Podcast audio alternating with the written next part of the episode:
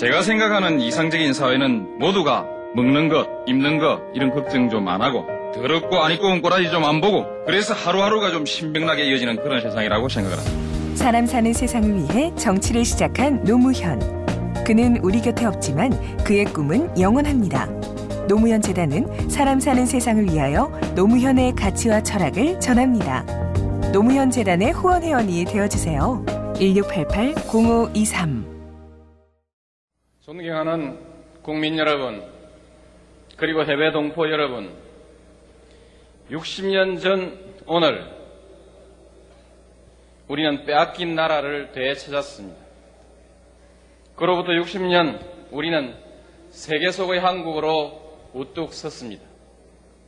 그리고 희망찬 내일을 향해서 힘차게 달려가고 있습니다. 우리의 이 모습을 선열들께서도 기뻐하실 것입니다.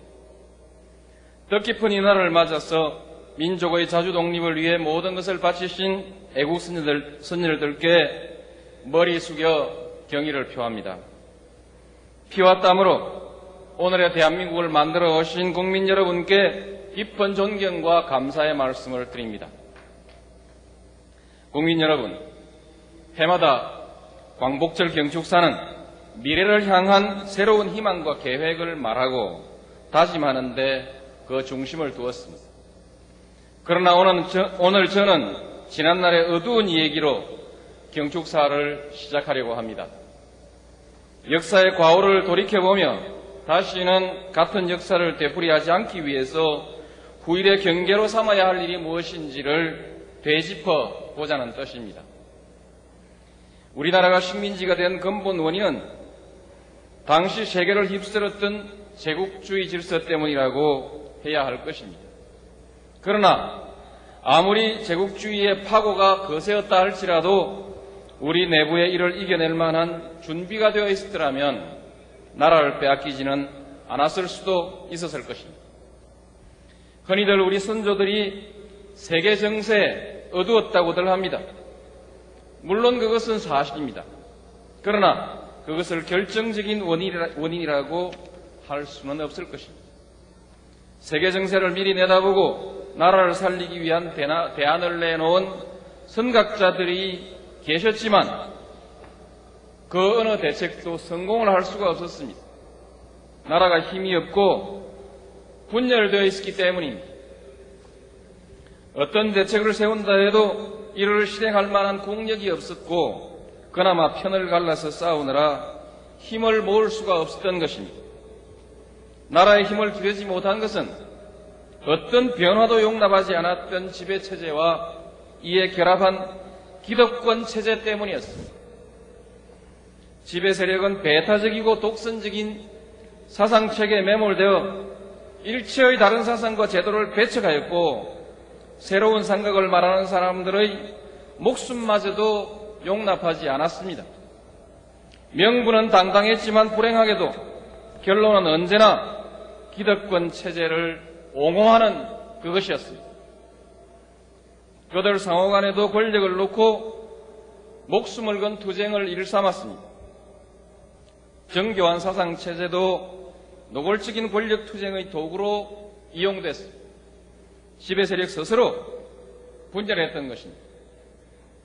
권력을 견제할 반대자마저 철저히 배제한 지배세력은 끝없는 부정부패와 가렴주구로 백성들을 도탄으로 밀어넣었습니다. 삶의 뿌리가 뽑혀버린 백성들이 지배세력을 불신하고 따르지 않게 되었으니 백성과 지배세력마저 갈라져버린 것입니다. 지배세력의 완고한 기득권과 독선적인 사상체계, 부정부패와 목숨을 건 권력투쟁, 그리고 그리고 그로 인한 분열과 대립이 나라를 피폐하게 하고 끝내는 망국에 이르게 한 내부의 원인이 된 것입니다. 국민 여러분, 먼 훗날 우리 후손들이 오늘날의 역사를 보고 우리가 세계 정세에 어두웠다고 말하지는 않을 것입니다. 저는 역대 정부가 냉전 체제 붕괴 이후의 변화하는 세계 질서에 잘 대처해 왔다고 생각합니다. 앞으로도 우리 대한민국은 한반도와 주변 질서에 능동적으로 잘 대처해 나갈 것입니다. 그럴 만한 충분한 안목을 갖추고 있다고 생각합니다. 국력이 모자라서 나라가 위태롭게 되는 일도 이제는 없을 것입니다. 과학기술의 발전과 우수한 인재의 양성은 더욱 가속화될 것입니다. 민주주의와 시장경제도 더욱 발전해 갈 것입니다. 그 위에서 우리 국민은 창의와 다양성을 꽃피울 것입니다. 능히 나라를 지킬 만한 자주국방의 역량도 갖추어 나가고 있습니다. 어떤 독선적인 사상체계도 이상과 우리 사회의 변화를 가로막지는 못할 것입니다. 또다시 독재체제가 나타나서 국민의 인권을 짓밟고 자유를 억압하는 일은 없을 것입니다. 국가기관의 불법행위가 그리고 정경유착, 군원유착도 이제는 과거의 일이 될 것입니다. 지금도 여러 가지 불미스러운 사건들이 국민 여러분들을 분노케 하고 있지만 실상은 모두 지난날의 일들입니다. 앞으로 어떤 사건들이 또 불거져 나올지 알 수는 없지만 적어도 이 시간 이후의 사건은 아닐 것입니다. 더 이상 이런 부정한 방법으로 특권과 특혜를 누리거나 경쟁에서 불공정한 이익을 얻는 일은 없을 것입니다.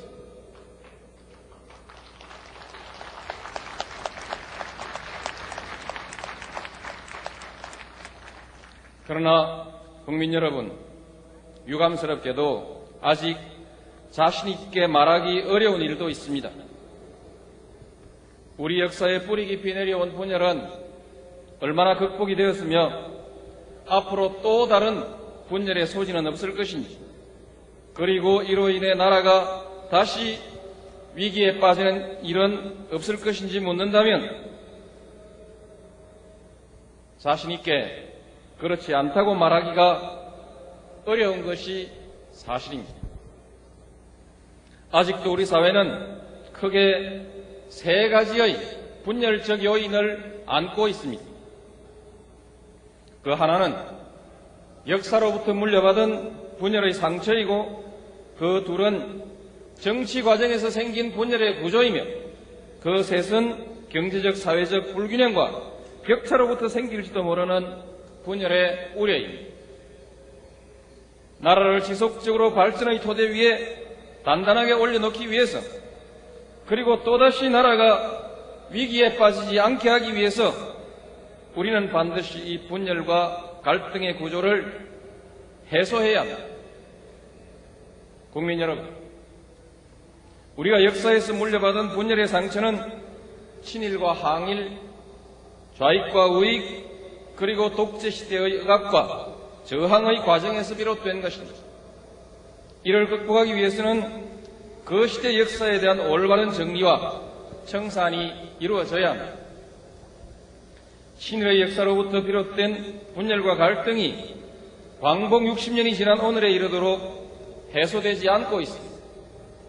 해방은 되었으나 좌우 대결에 매몰되어 친일 세력의 득세를 용납하였고, 그 결과로서 친일 세력을 단죄하기는커녕 역사의 진실조차 채 밝히지 못했기 때문입니다. 다행히 작년에는 우리 국회가 일제강점하 반민족행위 진상규명 특별법을 만들고, 올해에는 진실 파헤를 위한 과거사 정리 기본법을 만들어서 그동안 미루어왔던 친일 반민족 행위의 진상을 밝히고, 아직도 빛을 보지 못하고 있는 독립운동사의 나머지 한쪽도 밝힐 수 있게 되었습니다.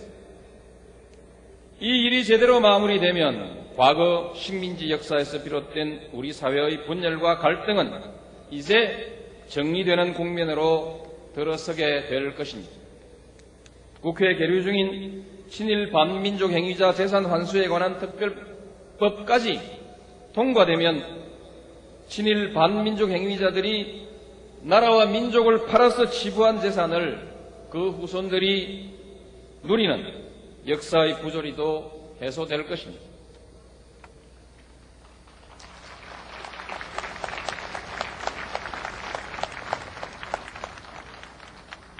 해방 후 좌우의 대립과 독재 반독재 간의 오랜 대결도 갈등과 대립의 문화를 남겨놓았습니다.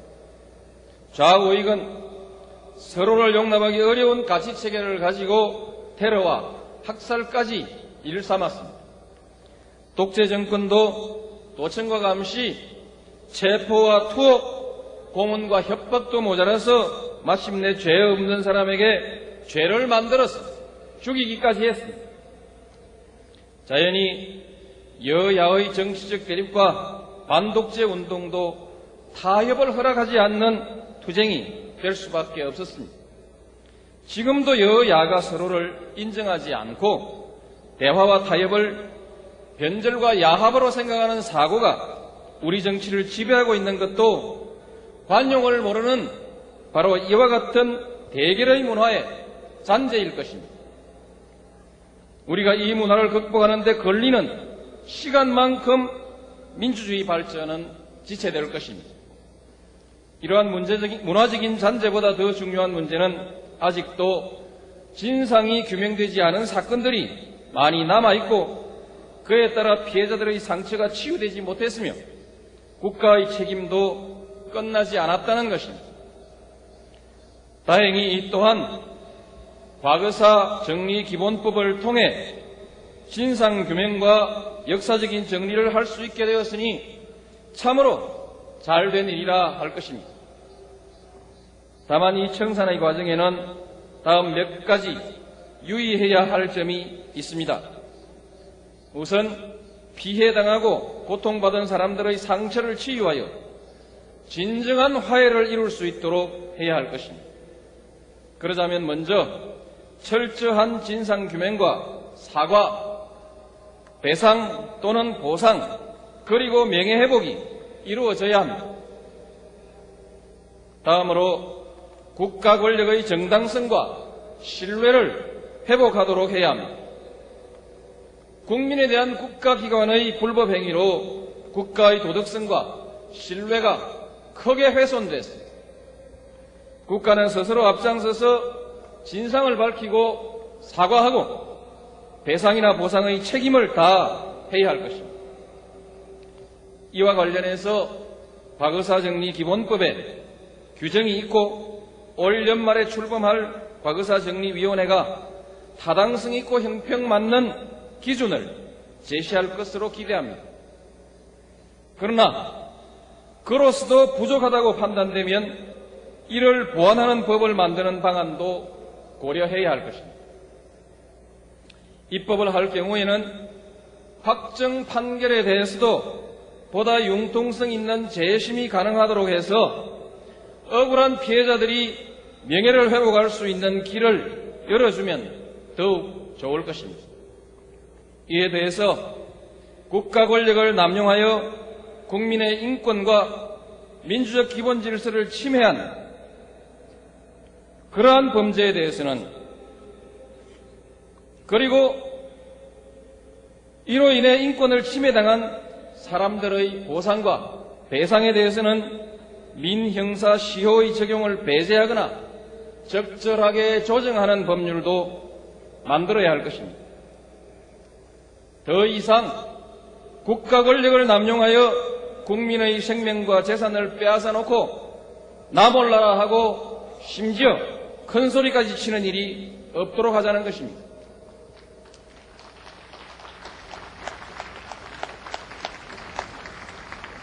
그래야 국가의 신뢰를 회복하고 정의를 바로 세울 수 있을 것입니다. 국민 여러분, 정치 과정에서 생긴 우리 사회의 분열 구조는 바로 지역 구도와 대결적 정치 문화입니다. 이 구조와 문화가 해소되기 전에는 끊임없는 분열과 대립을 벗어나기 어려울 것입니다. 지역 구도는 민주주의를 왜곡합니다. 민주주의의 기본은 선거입니다. 선거에서 민의가 왜곡되면 민주주의도 왜곡되는 것입니다. 지난달 군사독재는 이 민의를 왜곡하기 위해서 지역감정을 동원했습니다. 그것이 팔십칠 년 대통령 선거와 구십 년 삼 당 합당을 거치면서 이제 지역구도로 굳어버렸습니다. 그 구조가 지금까지 계속되고 있습니다. 지역구도는 합리적인 국정운영을 불가능하게 합니다. 정당이 이념과 정책이 아니라 지역으로 나누어져 있으니 국회가 정책 토론장이 아닌 감정 대결의 장이 되어버립니다. 인사도 예산도 사업도 모두 지역 대결, 지역 안배로 해석되고 맙니다. 적재적소와 효율과 원칙이 흔들립니다. 설사 흔들리지 않더라도 신뢰를 유지할 수가 없습니다. 그 무엇보다 심각한 것은 지역구도가 우리 국민을 분열시킨다는 것입니다. 선거 때만 되면 정치인들은 불신과 적대감을 부추깁니다. 국회에 가면 끊임없이 지역차별을 얘기합니다. 언론에는 지역적인 정치 구도와 지역 소외 얘기가 거치지 않습니다. 지역 민심에 억과 분노가 쌓입니다. 선거에서 이보다 더 좋은 수단이 없으니 정치인들은 계속 지역 감정을 자극하게 됩니다. 악순환이 반복되는 것입니다. 합리적인 근거도 없는 일로 불신하고 적대하니 이로 인한 갈등은 풀어낼 방법도 없습니다. 지역구도의 폐해와 부당성을 말하자면 끝이 없습니다. 우선 선거제도를 고쳐야 합니다. 그렇다고 단번에 지역감정이 다 해결되는 것은 아니라 할지라도 정치의 지역구도는 해소될 수 있을 것입니다. 그리고 정치적 선동으로 갈등을 확대 재생산하는 악순환의 고리는 끊어버릴 수 있습니다. 모든 정치인들이 지역구도를 옳지 않다고 하는데도 선거제도는 고쳐지지 않고 있습니다. 지역구도가 정치적 기득권이 되어버렸기 때문입니다. 정치인 여러분이 결단해야 합니다. 지금과 같은 갈등과 분열의 구도를 가지고는 나라가 발전할 수가 없습니다. 나라가 위기에 처했을 때 올바르게 대처할 수도 없습니다. 나라를 발전시키기 위해 정권을 잡겠다고 하기 전에 나라의 큰 병부터 먼저 고치는 것이 지도자가 되려는 사람들의 도리일 것입니다. 과감하게 기득권을 포기하는 용기와 결단으로 나라의 미래, 새로운 가능성을 열어주실 것을 간곡히 호소드립니다.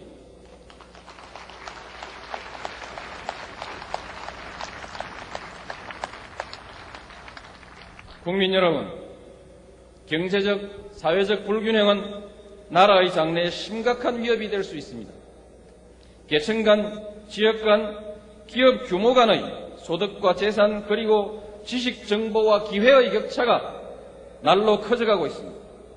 양극화가 이대로 진행되면 감당하기 어려운 갈등과 분열의 원인이 되고 지속적인 성장 기반마저 무너질 수도 있습니다.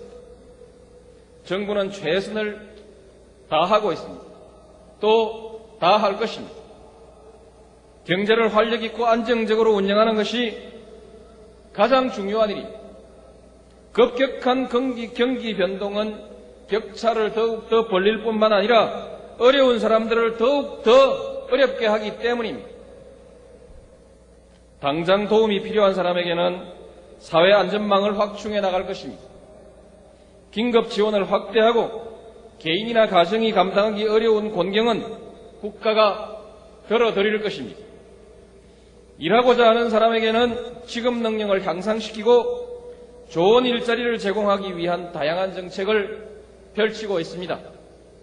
교육정책도 세계 인류의 인재 양성과 함께 모든 사람들에게 공정한 기회를 제공하는 데 역점을 두어 나갈 것입니다. 정부의 힘만으로는 문제를 다 해결하기 어렵습니다.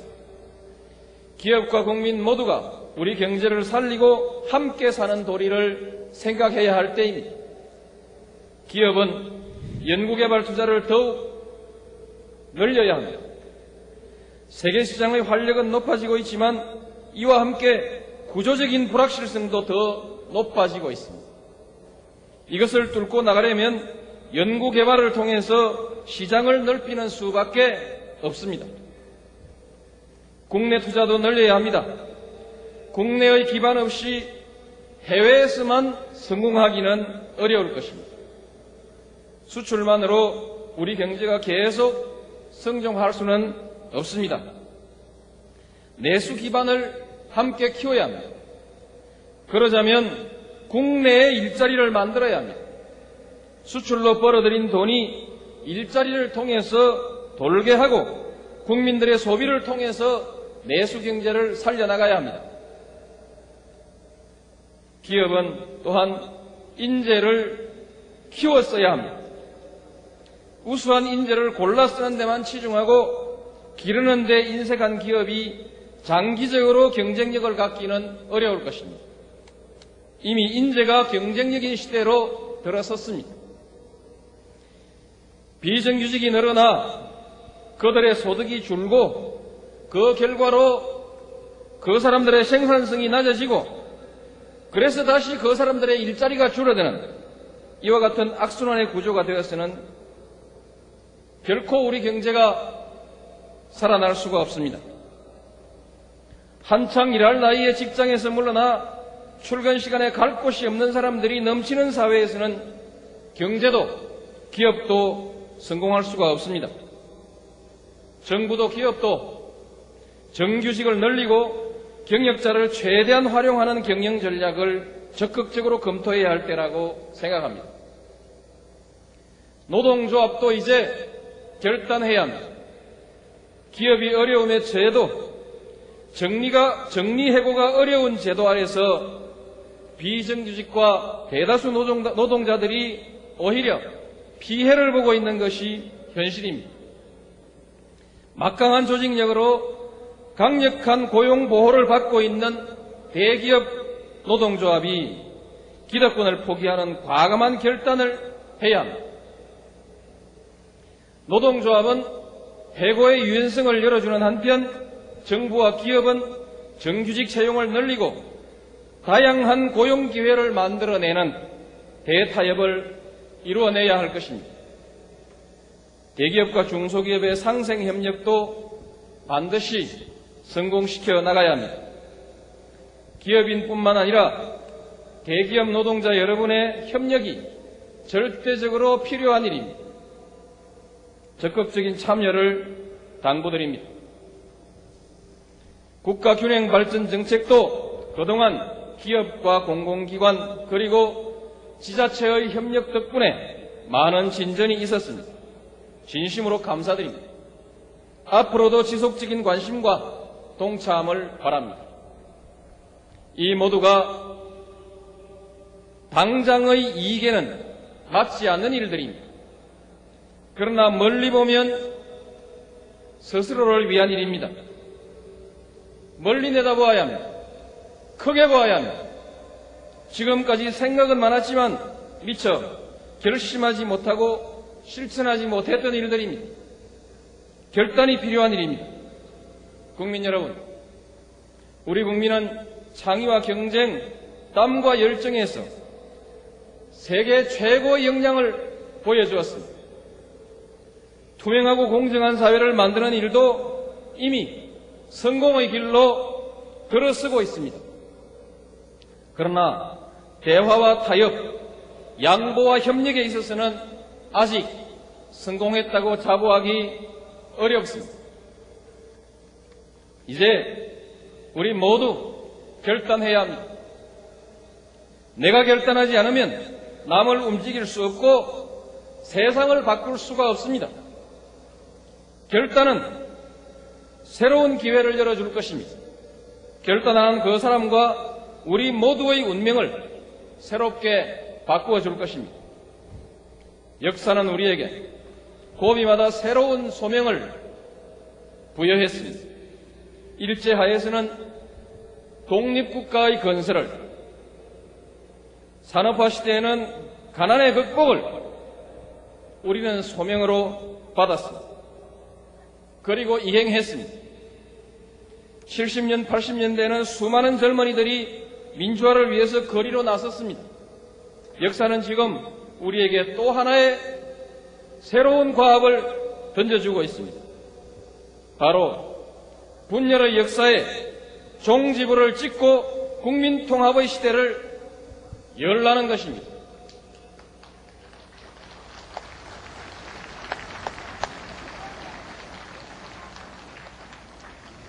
이것은 우리가 분단 시대를 극복하고 평화와 번영의 통일 시대를 맞이할 수 있는 발판을 만드는 일이기도 합니다.